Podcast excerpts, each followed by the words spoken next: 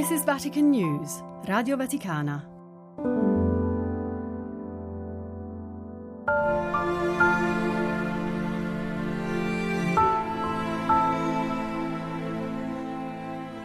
Abbiamo accolto sette persone, sette ebrei. Sono perseguitati. Così ha detto Suor Grazia, e la madre non ha avuto dubbi. La carità è il nostro dovere. Tutto si osa quando si ama Dio e il prossimo in Dio, ci ha detto. Ho visto che le sorelle avevano paura. Ce l'ho anch'io. Sui tedeschi ho sentito raccontare storie bruttissime. Anche in paese ci chiudevamo in casa quando arrivavano. Se qualcuno ha visto gli ebrei mentre aspettavano davanti al portone, mi ha detto suor Emilia, possono essere guai seri.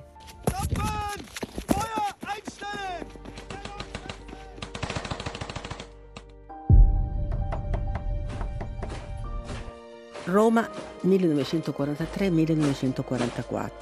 Una storia di suore, ebrei, accoglienza e persecuzioni. Sono Ritanna Armeni e questo è il podcast Il coraggio della carità.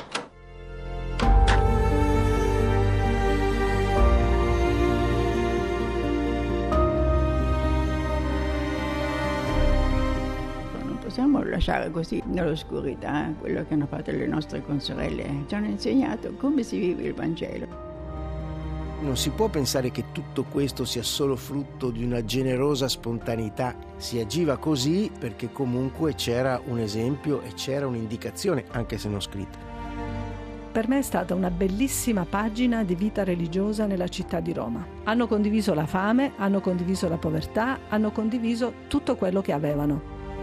Fra i giusti dovremmo inserire anche le suore di Piazza Vescovio perché sono quelle che ci hanno aiutato, salvato la vita e rischiato la vita per noi.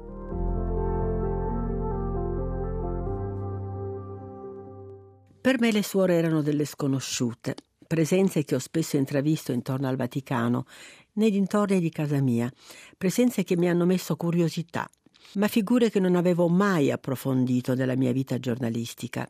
Poi la collaborazione con Donne Chiesa Mondo, il mensile dell'Osservatore Romano, me le ha fatte conoscere meglio, spazzando via numerosi stereotipi.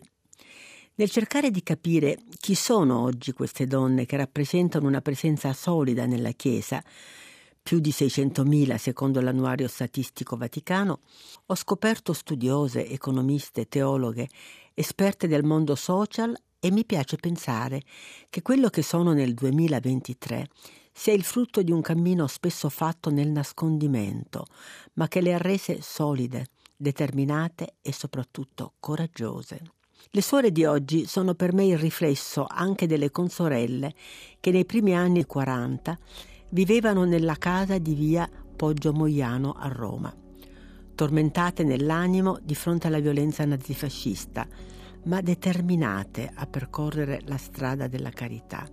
Il personaggio di Madre Ignazia, che nel mio libro Il secondo piano è la superiore del convento, lo scrive chiaramente nelle pagine del suo diario. È difficile placare l'inquietudine che mi sovrasta da quando gli ebrei hanno bussato alla nostra porta. Mi chiedo se ho fatto la cosa giusta Avrei desiderato consigliarmi con qualcuno che ne sapesse più di me, prima di mettere a rischio, perché di questo si tratta, la vita delle sorelle. Ma non c'è stato tempo.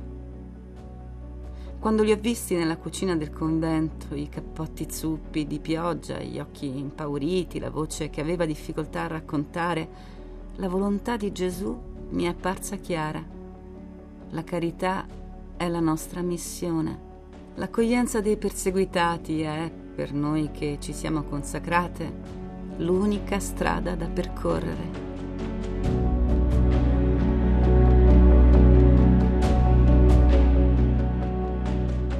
L'accoglienza, la carità, il seguire in tutto e per tutto il Vangelo di Matteo che dice chiedete e vi sarà dato, cercate e troverete, bussate e vi sarà aperto, perché chiunque chiede riceve, chi cerca trova e sarà aperto a chi bussa.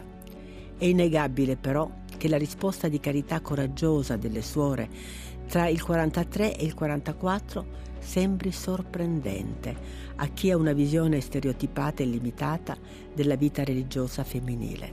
Eppure, secondo gli storici, in quei mesi a Roma più di 150 case femminili hanno aperto le porte a ebrei e perseguitati. Ma ciò che avviene nel segreto e per di più in ambienti da sempre segnati dal riservo, da non rivelare nulla anche quando si salvano una o più vite. Non è un caso che la vicenda delle suore di via Poggio Moiano sia stata tenuta segreta per molti anni e giustificata da un altro versetto del Vangelo di Matteo. Quando tu fai l'elemosina, non sappia la tua sinistra ciò che fa la tua destra, perché la tua elemosina resti segreta e il Padre tuo, che vede nel segreto, ti ricompenserà. Mi aiuta a capire meglio il contesto in cui agivano le religiose Sor Grazia Loparco, salesiana e storica che da anni lavora per far luce sulla vicenda dei conventi e dei monasteri nella Roma occupata. Si vede un'apertura, direi, inedita, forse anche un po' insospettata, che a me dice che i tempi erano cambiati nella pratica. E francamente la mia lettura è stata anche questa, cioè la scarsa preparazione teologica delle suore all'epoca, che non studiavano teologia, è vero, da una parte le rendeva forse un po', eh, come dire, condizionate dalla mentalità di quello che ascoltavano dai sacerdoti, dai predicatori, dall'altra parte anche più pratiche, donne più pratiche, quindi di fronte alla necessità hanno visto la persona, non hanno visto eh, se erano cattolici, se erano ebrei, se erano comunisti, ecco, cioè, c'era la persona da salvare. Tant'è vero che, per esempio, le religiose riuscirono a nascondere più facilmente dei religiosi. Non è un caso che almeno i due terzi delle case religiose erano femminili, quelle che nascosero, mentre dei religiosi erano molto attivi nel raccogliere le istanze e quasi distribuire poi gli ebrei nelle diverse comunità perché eh, le suore riuscivano più facilmente a camuffare però anche a rischio, nel senso che in alcuni casi dovevano funzionare di giorno le aule come classi e di notte diventavano dormitorio. Quindi con il rischio che le persone esterne che conoscevano, per esempio i vicini di casa, che conoscevano in genere quali fossero le persone che entravano e uscivano da un istituto o che vi abitavano, potessero rendersi conto che c'erano delle persone strane.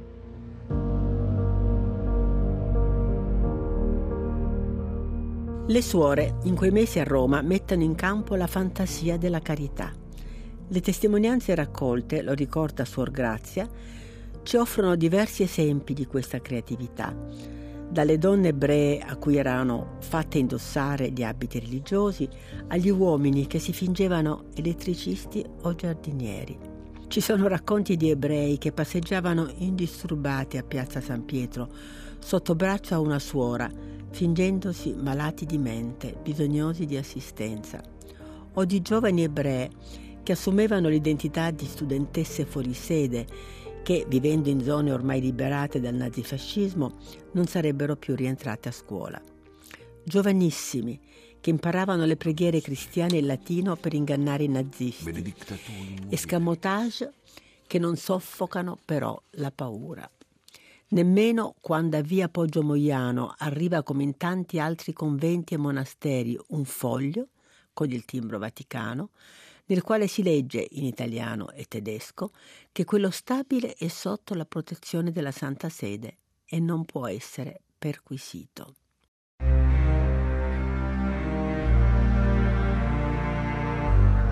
Ci sarebbe di conforto sapere che il Santo Padre sa e approva questo foglio ci dice che la Chiesa vuole proteggere i luoghi sacri, ma è anche d'accordo con l'accoglienza dei perseguitati e dei deboli, degli ebrei.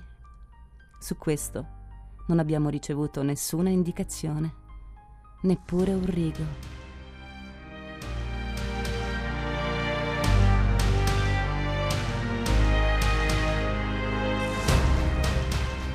Neppure un rigo, nessun invito diretto, e allora, come fu possibile salvare, secondo le stime più recenti, oltre 4.300 ebrei nella sola città di Roma? Possiamo dire che l'accoglienza di religiosi e religiose fu completamente spontanea o avvenne su indicazione precisa di Papa Pacelli. Le suore agirono scegliendo in modo autonomo e indipendente dalla Santa Sede. Fu Pio XII il Papa del pavido silenzio o della prudenza accorta e solidale con le vittime. Ne ho parlato con Andrea Tornielli, autore di diversi libri su Pio XII, direttore editoriale dei media vaticani. Noi non abbiamo un foglio, non abbiamo un ordine del Papa che dice tenete aperti i conventi. Quest'ordine non sarebbe neanche potuto esistere. Dire a un convento di religioso o di religiosi tenete aperto il convento e accogliete gli ebrei perseguitati poteva voler dire condannarli a morte. Ma l'articolo sull'osservatore romano sulla carità del Papa e il fatto che ci siano stati circa 4.500 ebrei, eh, non si può pensare che tutto questo sia solo frutto di una generosa spontaneità isolata che ciascuno ha pensato sulla base della propria coscienza e del Vangelo di agire così. Andrea Tornielli fa riferimento a un articolo dell'Osservatore Romano del 25-26 ottobre 1943 pubblicato pochi giorni dopo il rastrellamento del ghetto di Roma. Un articolo non firmato, scritto interamente da Pio XII e intitolato La carità del Santo Padre. Ci torneremo più avanti nel corso degli altri episodi, ma è un documento nel quale si sottolinea che la carità non si arresta davanti ad alcun confine, né di nazionalità, né di religione, né di stirpe si agiva così perché comunque c'era un esempio e c'era un'indicazione, anche se non scritta. Basta pensare questo, il Papa aveva una governante segretaria, diciamo così, che era la famosa Suor Pascalina Lennart, religiosa tedesca che lui aveva incontrato all'annunziatura di Baviera, molto energica. Questa donna che gestiva l'appartamento del Papa e viveva con il Papa, eh, una volta alla settimana si metteva alla guida lei stessa di un furgone che veniva caricato di viveri e vettovaglie nel cortile del palazzo di Sant'Uffizio per fare un giro di conventi e portare aiuti. E questo il Papa lo sapeva e lei sapeva che andava a portare aiuti ai conventi perché questi conventi ospitavano i perseguitati, ebrei e non ebrei, persone della resistenza. Infine c'è una testimonianza storica che secondo me è veramente interessante. Ci arriva dal cameriere, il cameriere privato di Papa Pacelli, che è Giovanni Stefanori. Lui racconta, durante la guerra il Vaticano era pieno di ebrei e di antifascisti. Ricordo che una sera, alle ore 22, Monsignor Beretti, parroco di San Pietro, mi avvertì che era morto Monsignor Ceccarelli, sagrista di San Pietro che il cardinale Canali voleva mandare via quattro ebrei che questo reverendo aveva accolto in casa. Alle ore 23 il Papa, da me informato, mi fece telefonare al cardinale Canali per dirgli di soprassedere allo sfratto e che il giorno dopo gli avrebbe parlato Monsignor Montini. Dunque, eh, qui abbiamo una testimonianza diretta che parla di un intervento diretto del Papa per evitare che vengano messi sulla strada degli ebrei. Dunque, è, è impossibile pensare che non ci sia stato un assenso e che anche da parte, attraverso il Papa e il Vicariato, questi conventi che mettendo a rischio la loro vita, queste religiose e questi religiosi, però sapevano di andare in una direzione che non solo era quella del Vangelo, ma era anche quella indicata e voluta dal Papa.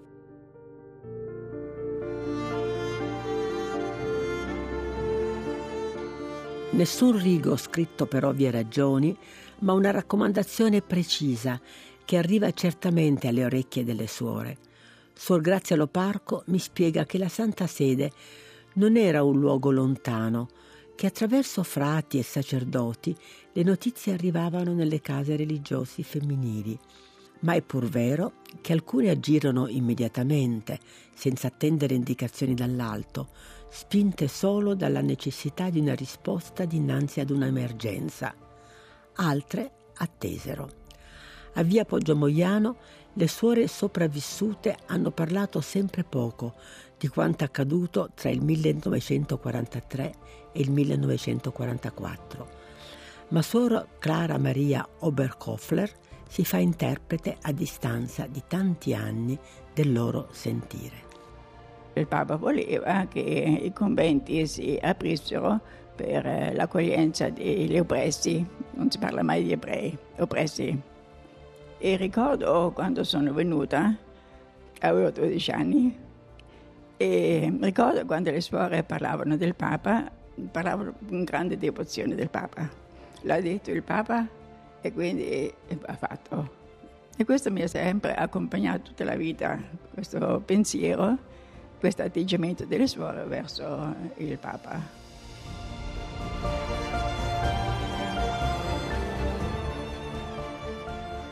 Il 13 giugno 1943, domenica di Pentecoste, Pio XII riceveva in udienza nel cortile del Belvedere 25.000 operai giunti da tutta Italia a conclusione delle celebrazioni per i suoi 25 anni di episcopato. In quel discorso tuonava contro i falsi profeti che accusavano la Chiesa di aver sostenuto la guerra. Ma 80 anni dopo, quelle parole di Papa Pacelli, con la recente apertura degli archivi vaticani, sembrano assumere un significato ulteriore anche riguardo la Shoah. La Chiesa non tiene la luce della verità, né per il passato, né per il presente, né per il futuro.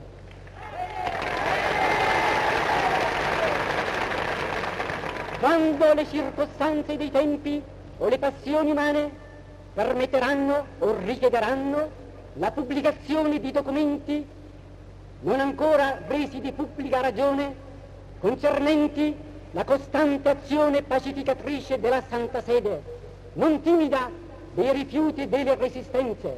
Durante questa immane guerra apparirà in luce più che meridiana la falsità e la stoltezza di tali accuse, procedenti più che dall'ignoranza, da quella irreligione e da quel disprezzo della Chiesa che alligna solo in alcuni cuori umani, purtroppo più inclinati e pronti a pervertire le rette e sante e benigne intenzioni onde è animata la sposa di Cristo, la Chiesa, che non a favorire il popolo, a calmare e mitigare le difficoltà del vivere, a sostenere gli spiriti in queste gravi condizioni dell'ora presente.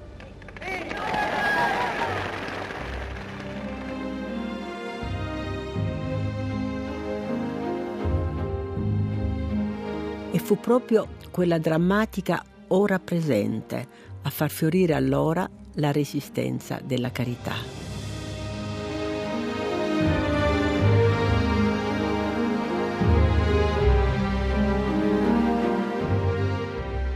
Avete ascoltato il secondo episodio di Il coraggio della carità, Roma 1943-1944, una storia di suore, ebrei, accoglienza e persecuzioni un podcast raccontato da Ritanna Armeni e ispirato al suo romanzo Il secondo piano.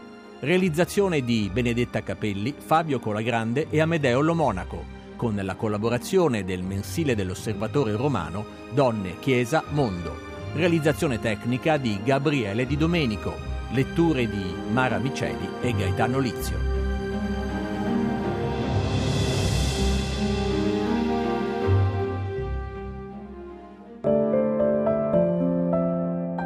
This is Vatican News, Radio Vaticana.